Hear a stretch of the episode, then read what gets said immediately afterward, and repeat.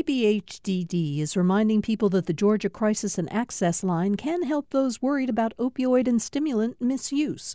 The toll free number is online and is active 24 7. More information at opioidresponse.info.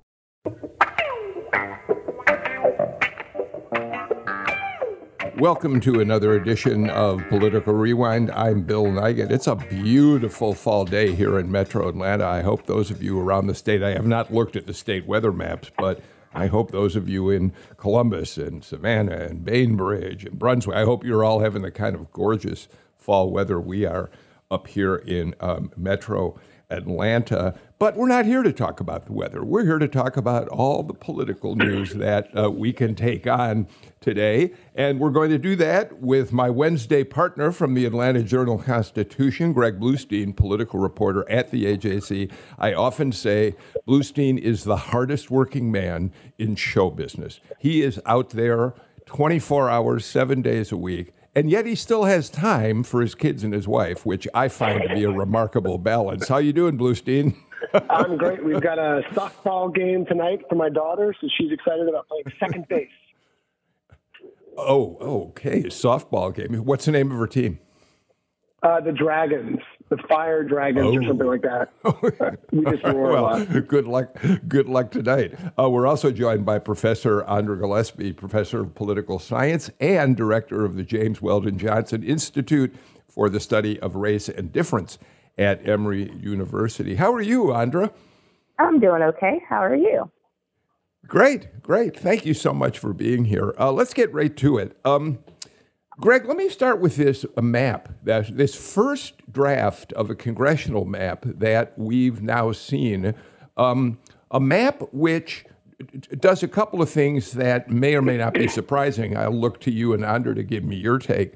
Um, we knew that the uh, Republicans who control the process were going to want to see if they could do something about one of the two Democrats in North Metro, Carolyn Bordeaux in the seventh, Lucy McBath in the sixth. And at least this first map suggests they've decided that Lucy McBath should be the target and that the 7th District will remain largely Democratic. It, it, why, why they make this decision? And am I right that that's what the map suggests?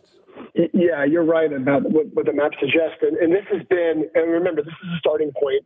There's maybe some changes. Some of them will be mm. significant, some of them won't. But the big debate among Republicans is whether basically whether to go after both Lucy McBath and Carolyn Bourdeaux and try to redraw both those districts, or to go after one and quote unquote sacrifice the other and let the other ones remain Democratic. And in the end, uh, on the Senate side at least, they, real, they they they decided that even if there was a chance to make both of those competitive, that those lines wouldn't hold the rest of the decade, right? There, there was maybe a slim chance. It would have been, would have been tough, but there was maybe a slim chance to draw both those districts Republican leaning for the next election cycle. But that would make both vulnerable in their in their decision, you know, in their analysis, that would make both vulnerable to to, to Democratic flip down the, down uh, later in the decade. And it's to me, it's not surprising they went out they went after Lucy McBath, not because of her personality. I was told by multiple uh, Senate members who were involved in the drafting that that the the personalities didn't have anything to do with it um, the p- political uh, incumbents didn't have anything to do with it because if you look at it from, from afar, Lucy McBath is the more well-known candidate. She'd be harder to beat. It was more of Gwinnett is changing so fast.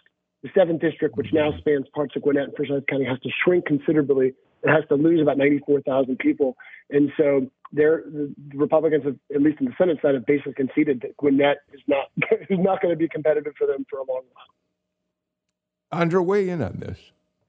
Um, you know, in addition to that, I think it's also the way that Gwinnett County is becoming more diverse makes it probably more likely that it could withstand a packing charge or allegation against them. So it's not just one group that's come in that's made Gwinnett County more diverse.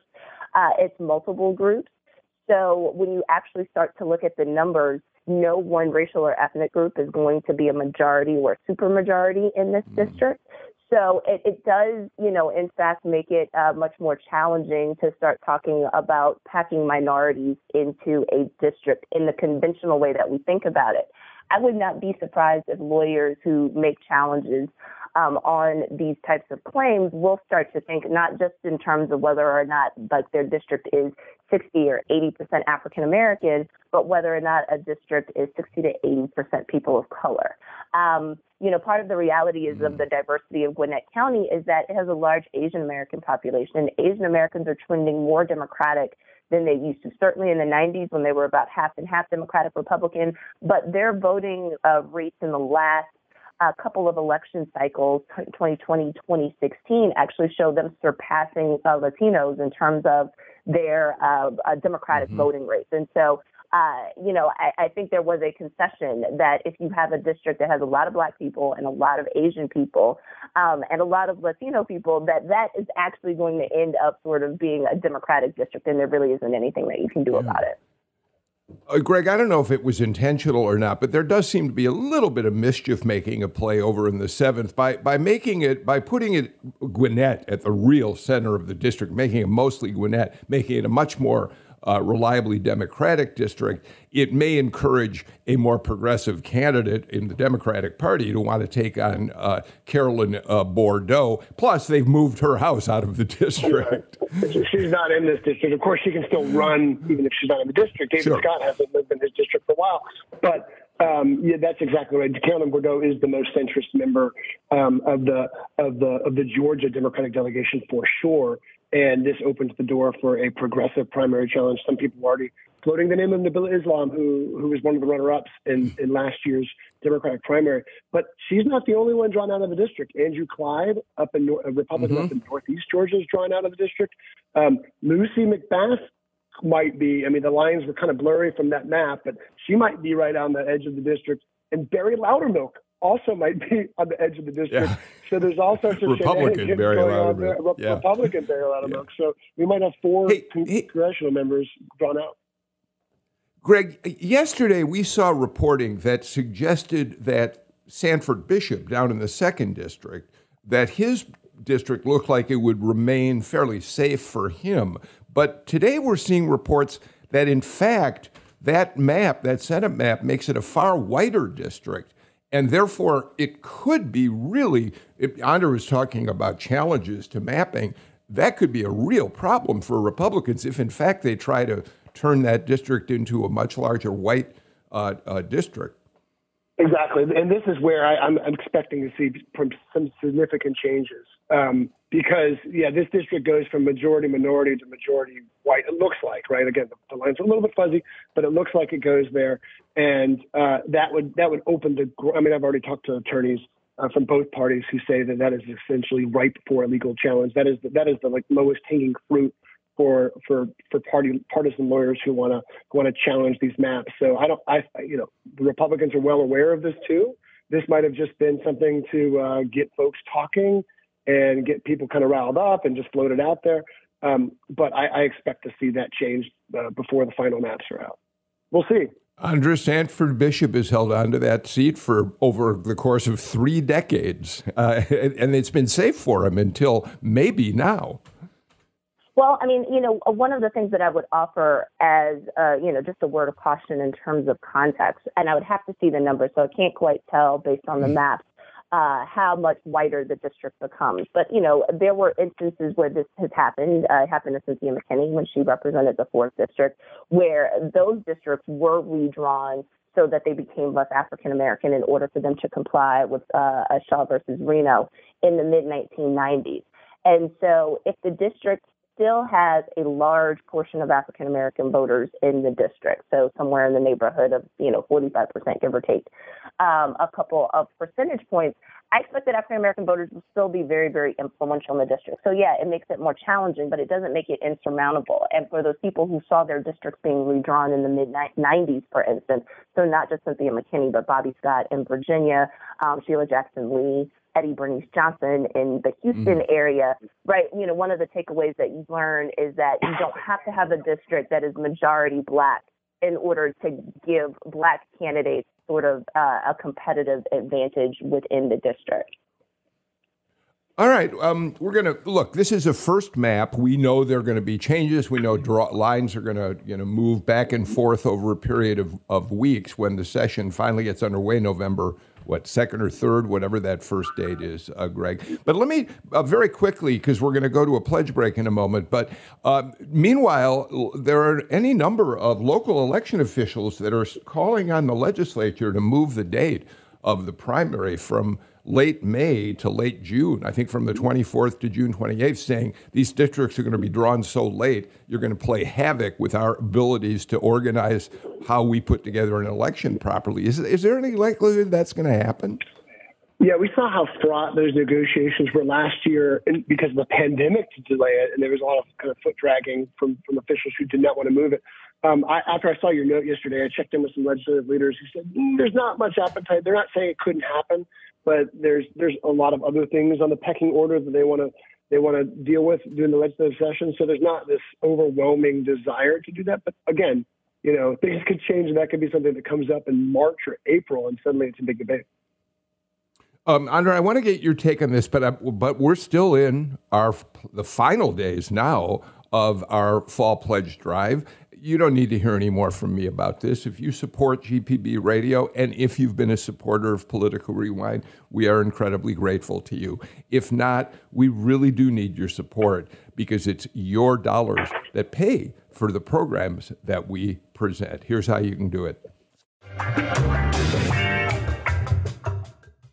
Greg Bluestein and Professor Andra Gillespie uh, with us on the show today. We do have one more pledge break, but that's it. One more pledge break in the show and still a lot of time to talk. Um, Andra, you, I think, wanted to weigh in on this question about whether the primary should be moved. I don't know what the implications of that might be if you move it from March 24th, if that's what it is, to June 28th. What are your thoughts on this? Well, I mean, I think on, on some level, people who are interested in running for office already have a sense of that and are kind of quietly putting their teams and their infrastructure together.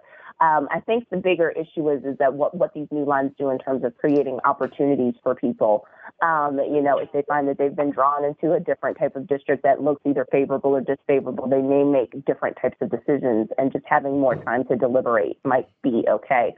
What I would say is is that if uh, people are given more time, that might incentivize some new voices to be able to kind of put an organization together.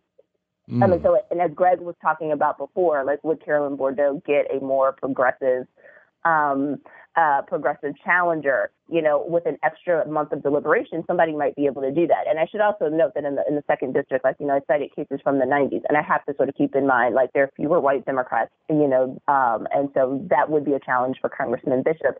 In addition to the fact that things are much more polarized now. Um, but you know, if there's anybody who is in a position to be able to to meet that um, and to be resilient against that, it would probably be Congressman Bishop. What could be being set up is in the event that he retires in this decade, uh, that district could look very different in terms of who is representing it, sort of like who would succeed him uh, based on how these new lines are being drawn. All right. All right, thank you. Of course, Greg, you, you're you're skeptical. You say the people you're talking to don't really see a need to do it, but we, we will to make that move. But but we'll follow it, and I, I think what Andra says is interesting in terms of whether it would open opportunities for people uh, to consider a run.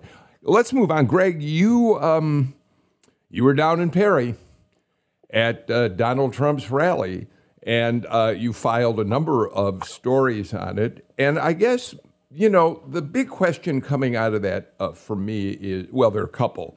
I mean, what exactly is the implication of Donald Trump, even tongue in cheek, or even just, you know, offhandedly suggesting that maybe Republicans would be better off voting for Stacey Abrams than Brian Kemp? Has there been pushback at all from Republicans?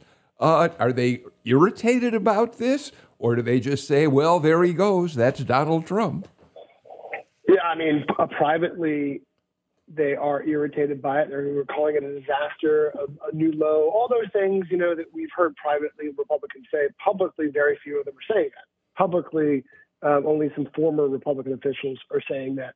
Publicly, when I asked all three of Trump's trio of, of endorsements, statewide candidates he endorsed, um, whether or not they agreed with what the president, former president, said about about um, Brian Kemp and Stacey Abrams. None of them would endorse Brian Kemp. Um, so publicly, we're hearing a lot different than what we're hearing privately. That's that's kind of the trend. I'll say this: people ask me a lot. I've gotten a lot of questions about how that rally went, and I've been to three dozen Trump rallies. I've been to maybe four dozen. I've been to a ton of them. This was one of the smallest crowds I've been to. This is all also, and it's hard to tell, it's hard to gauge this, but this was also one of the more far right crowds, it seemed. Usually you see families, you see a cross section of Republican voters. You see, you know, you just see a lot of different types of voices.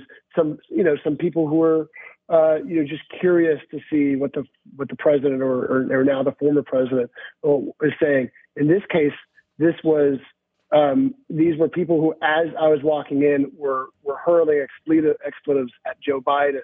Um, it was just not a family crowd. this was this was um, this was just something else. It was a very different environment um, and one that was much more hostile. And of course, as we talked about over the over the last few months, one that was much more focused on the last election in November than the next election. This was the thing that dogged Republicans throughout the runoffs, right? The, the focus in November, not in January. And we're seeing the same thing play out again, a focus on November. There was certainly, you know, know attacks on Joe Biden from the former president, but and, and the others, but there was so much calls for audits, calls for, you know, the, uh, false claims of lies about elections, all that was just the dominant theme of this entire uh, event.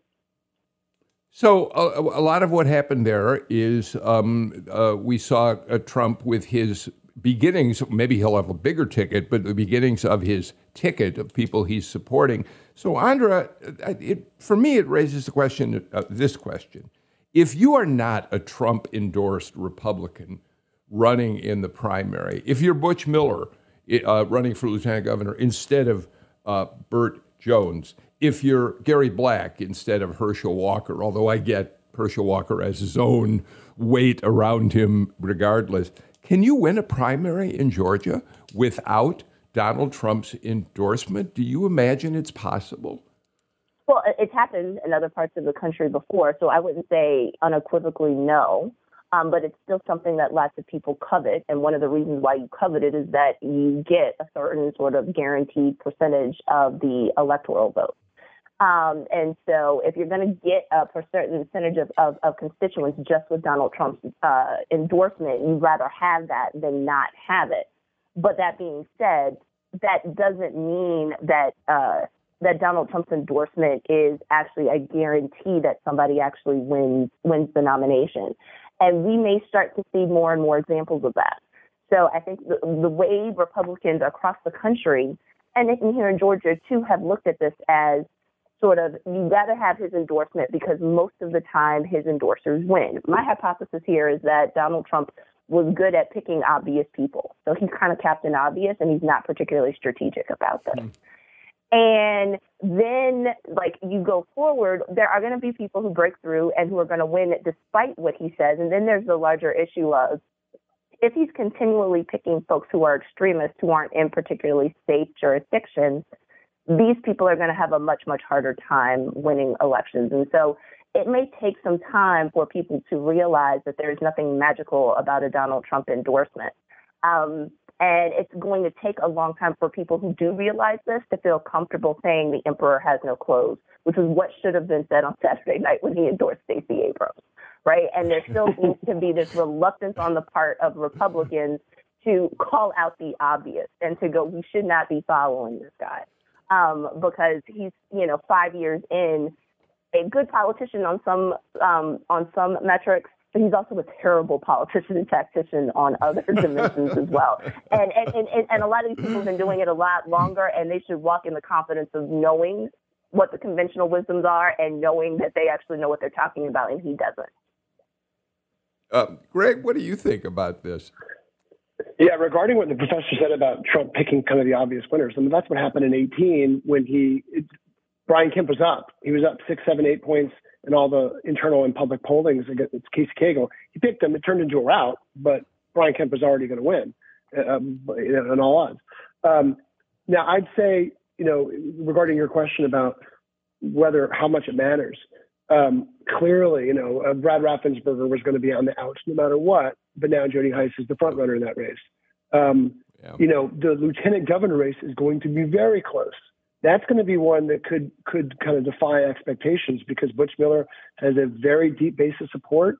Burt Jones is running as the underdog, even though he has uh, the, the former president's support. And remember, you know, Butch Miller's base is Hall County, where uh, the, one of the biggest troves of Republican votes is is, is out there. And Nathan Deal can tell you how important Hall County is because he won it, and it propelled his narrow victory over Karen Handel in the 2010 Republican runoff.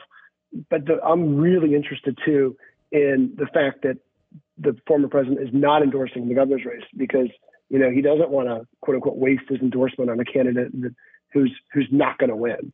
He's not going to do it a long shot. He was egging David Perdue to run in the race. We haven't heard any significant movement on that front, but he is not willing to go, you know, endorse someone even as much as he hates Brian Kemp. He made it very clear again uh, all, all last week, not just at the rally, but in interviews before the rally, where he he predicted Brian Kemp would lose in the general. Um, so it wasn't just some one-off tongue-in-cheek thing. He said it repeatedly, and he said it repeatedly over the last five months, seven months. Um, but he's still not willing to just hey, go go all in for Vernon Jones or Kandiss Taylor or any other candidate who, who might run against Kemp. Yeah, um, he also uh, took shots at uh, Chris Carr uh, at, at, the rally, which he's done before, but to bring it to the stage in Georgia adds a little bit of um, uh, uh, weight, whatever you want to call it, to that. He says Chris Carr, unfortunately, has decided not to get involved in the accusations of uh, fraud. But, but it, it, so, you know, it's going to be fascinating to watch how all of uh, this plays out. Meanwhile, Greg, um, we're hearing from the Fulton County DA's office um, in some reporting that they really believe that not, not so much from her office as from people who are analyzing the evidence that she has to deal with, that they believe there is a case to be made against Donald Trump, a criminal case for in, trying to interfere with the election here. I can tell you, I check in with um, uh, folks close to the investigation regularly, and they say that um, they have they have already contacted congressional investigators who are involved in in uh, investigating the January 6th insurrection attempts. Uh, they are expecting some significant news in the next few months, not imminently. We're not expecting it this week or next week or anything like that, but they're expecting some some real movement, and they've already interviewed key players in the Secretary of State's office. So there is this is moving forward. Uh, doesn't mean that there'll be you know there'll be uh, prosecutions um, in, in, imminently, but it does mean that they're definitely working towards that. All right. Um, I'll tell you what, we're going to take our final pledge break of the show. But when we come back, Andra Gillespie and Greg Bluestein, I want to ask you about this other major theme that, Greg, you already alluded to briefly, which is we've got all of these uh, Trump supported Republicans, Georgia Republicans, talking about a so called audit. It's come back yet again. Let's talk about what that does in terms of undermining people's confidence in our elections. But right now, final pledge break of the show today. Help us if you can. Again, if you have, thank you. We'll be back in a moment. Welcome back to uh, Political Rewind. Um, Andra Gillespie, uh, before we move on from the Trump rally and all that came out of it, one quick uh, additional note we ought to talk about. Um, suddenly, uh, everybody on that stage was uh, once again saying, demanding what they're calling an audit. Jim Galloway on our show Monday said he doesn't think audit's a particularly uh, correct word. We've already had all these recounts. And so a listener, a Democrat who works for Democratic politics, uh, sent me a note saying, why don't we call it a fraudit? Which, if nothing else, was amusing. um, so here's my question, Andra. Morning Consult uh, did a poll in which they ask uh, whether or not people think a democracy is in danger. And what was fascinating to me about that is well over a majority of Republicans, among others, said, Yeah, we think democracy in da- is in danger. But the Republicans said they think it's in danger because Democrats stole the last election. Where is our democracy? I know this is a huge question that we need to do an entire show about, but are we ever going to have confidence in elections in this country again? And what does that mean for all of us? So I, I pray that we get back to feeling confident in elections one day. In the foreseeable future, it's probably not going to be the case. Um, and we're just in a moment right now where some people are not taking responsibility for uh, the recklessness of their actions and, and their words and how other people are listening to this. So, you know, I think it is telling that Saturday's rally sort of came after the release of the Arizona report um, which mm. showed that uh, you know Joe Biden actually got more votes in Maricopa County than he um, had officially been uh, been granted when they had done the official count of the election. And instead of that actually calming the waters a little bit, instead of that sort of bringing people to a place where they would finally be willing to accept the election results, now they're just running every place else looking for fraud. And they're not looking to change. They understand Joe Biden is going to be president until January 20th, you know, uh, 2025 at least. But what they're going to do is go to places where they think something nefarious happened, even if it's not going to change electoral sort of results. If it's not going to change election results, like, you know, but if you find out that something crazy uh, happened in Harris County, Texas, for instance, right, then that is the proof that Democrats were trying to rig something.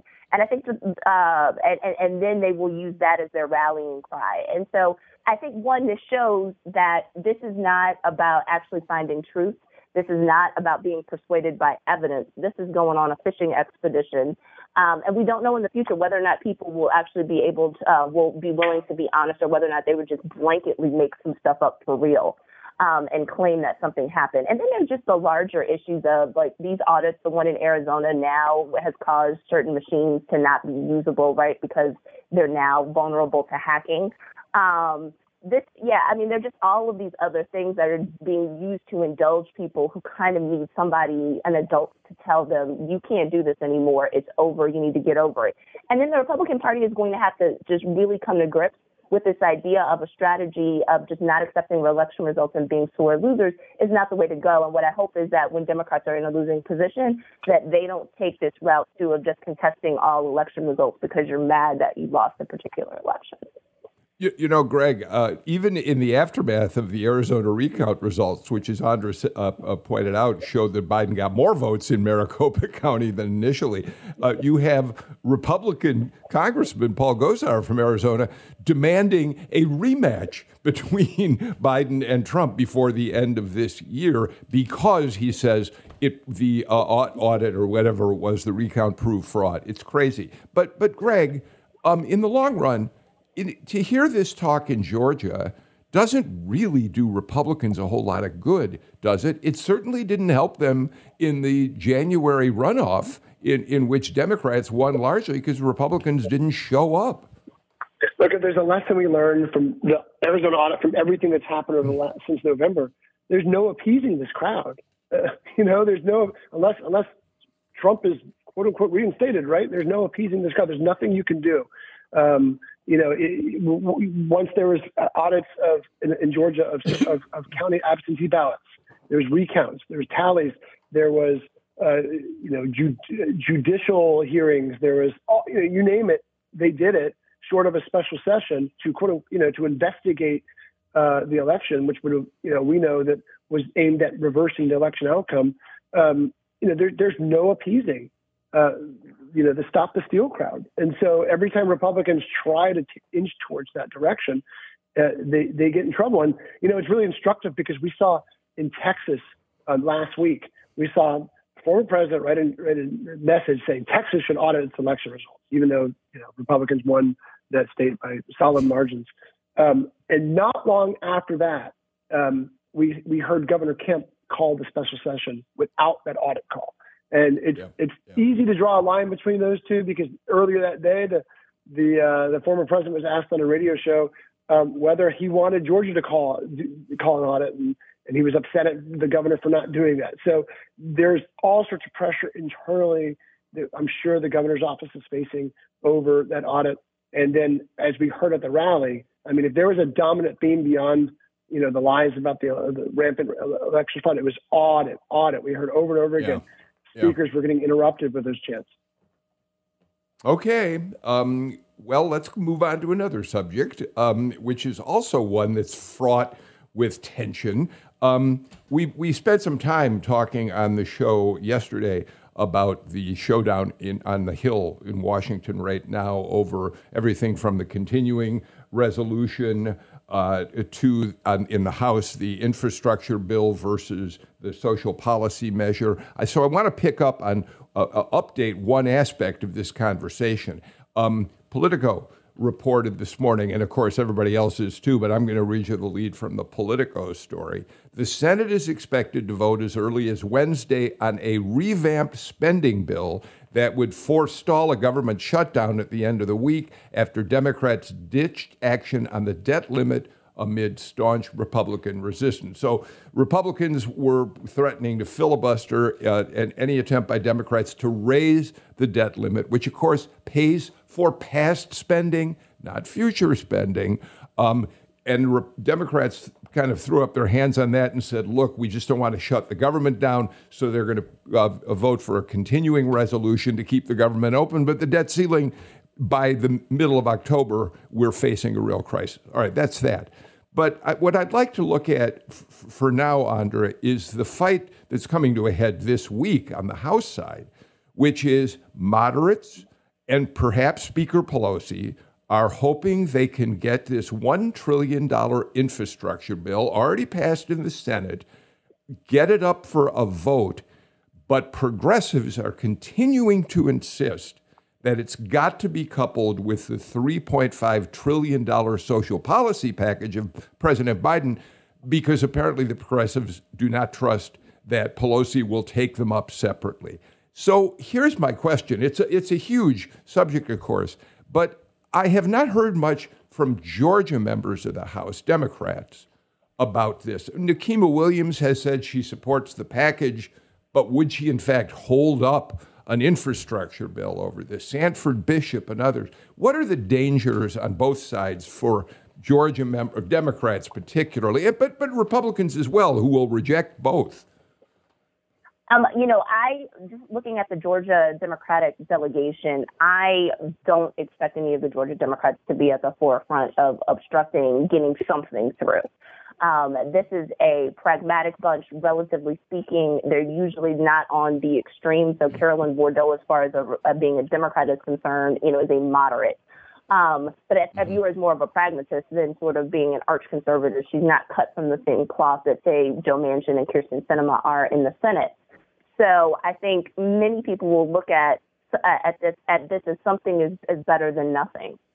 And they may be in a position where they're going to actually try to broker something that will allow uh, all of the, the, Democrats to be able to rally around something while saying that the more ambitious part of the infrastructure agenda at least got some type of hearing um, you know, about this. So I, I'm not surprised at all that you haven't seen Georgia members of the delegation be at the forefront of this. Uh, you know, there isn't a Georgia Democrat who's, you know, closely identified with the squad. And so as a result of it, I don't think we should be surprised that we, we're not really seeing our folks at the, you know, at the center of this controversy. But we should say, Greg, that Carolyn Bourdeaux um, has made it clear that she, I mean, she considers herself, I think it's fair to say, a a conservative on the on economic issues, on spending issues, or certainly a moderate. And she's spoken out saying she's skeptical about the size of that social policy package. So she is one person who makes it clear she's got questions about it. Yes. Yeah, remember she joined that group of uh, I think it was nine centrists a few weeks ago, and then uh, pushing back on the on the 3.5 trillion dollar package, but then they relented. Um, it's a narrow. I know we use this phrase over uh, too much, but it's such a narrow tightrope act that uh, that Nancy Pelosi and House Democrats are trying to navigate right now. They have about three votes to spare in the House, zero votes to spare in the Senate to get this through. You you, you talked about the progressive push, uh, centrist pushback. Um, uh, you know, uh, c- concerned about the 3.5 trillion dollar price tag. Progressives are saying 3.5 trillion dollars is exactly where it should be. The Democrats have this once in a generation opportunity to push through because everyone recognizes that the next midterm is going to be really tough, and there's a good chance that Republicans take at least one of the chambers back, the House. So uh, you've got these these these competing interests, and Nancy Pelosi's right there in the middle people always say don't bet against Nancy Pelosi, um, but she's got her work cut out for her right now to try to thread this needle and get both these measures passed. The, the trillion dollar infrastructure package has already passed the Senate. Um, but both of those, uh, the, the trillion dollar uh, infrastructure pass- package and the budget bill, still needs to pass the House with very little breathing room. So, meanwhile, Georgia, which voted for Joe Biden in 2020, is watching this unfold. Uh, Greg and then Andra, I'd like to get both of you on this. If uh, if this Biden agenda collapses this week because Democrats can't come together, progressives and moderates, to uh, come to some deal, and infrastructure can't get done, social policy package can't get done. Uh, it whatever happens, 2022 and 2024. Um, I know they're both some distance off, but Greg and then Andra, there are risks for Democrats. I think in Georgia over this. You may disagree. Uh, each of you take a shot at this. Yeah, there are risks. I mean, Republicans can't wait to, to paint this proposal as too costly. Uh, the, the $3.5 trillion reconciliation package in particular is too costly, too wasteful, too broad, uh, you name it, right? To anything. Uh, with the infrastructure package is going to be a little harder for them to attack, especially because it got so many Republican votes in the Senate, mm. and it might pick up some Republican votes in the House. But the the, the budget, the social policy package, is going to be front and center, uh, I think, in 2022 and in 2024 campaigns. Andra. Well, we already see various aspects of it or things that are adjacent to it being mm-hmm. used. So I don't, you know, if you think about what the Republican attack line is going to be, it's always going to be that they're tax and spend and that they're wasting money on on on little things that don't matter. If this whole thing implodes, that's certainly not good for President Biden and the Democrats who are already kind of in a defensive position. But the, the question that I will have going forward is what this actually does for the more progressive wing of the Democratic Party. Like they start to look like mm. extremists who obstruct stuff. And that might actually not portend very well for them going forward, not necessarily in those particular races, but in terms of the type of platform and voice that they may have going forward. Um, I also think it's going to be interesting if Republicans, I mean, Mitch McConnell has been about as uh, barefaced in terms of the way he's pre- dealt with the debt ceiling, saying, uh, yes, we'll raise the debt ceiling because we always do, but it'll all be done by Democrats. We're not going to help. It's going to be interesting, very, very quickly, Greg, to see whether Democrats can actually message on that and get voters to buy into the fact that Republicans are being obstructionists. Especially when both parties have voted together to raise the debt ceiling so many times uh, and now Republicans are saying, "Hey, you, you, it's your it's your majority. Go do it." Greg Bluestein, Andra Gillespie, thank you so much for a terrific conversation. We are out of time for today's show. Uh, back with a brand new show, of course, again tomorrow. In the meantime, please take care, stay healthy, wear your mask when you have to indoors. Uh, get your friends to get a vaccine and go get your flu shot and listen to these messages about how you can support us in the final days of our pledge drive. See you all tomorrow. Thanks again, Andra and uh, Greg.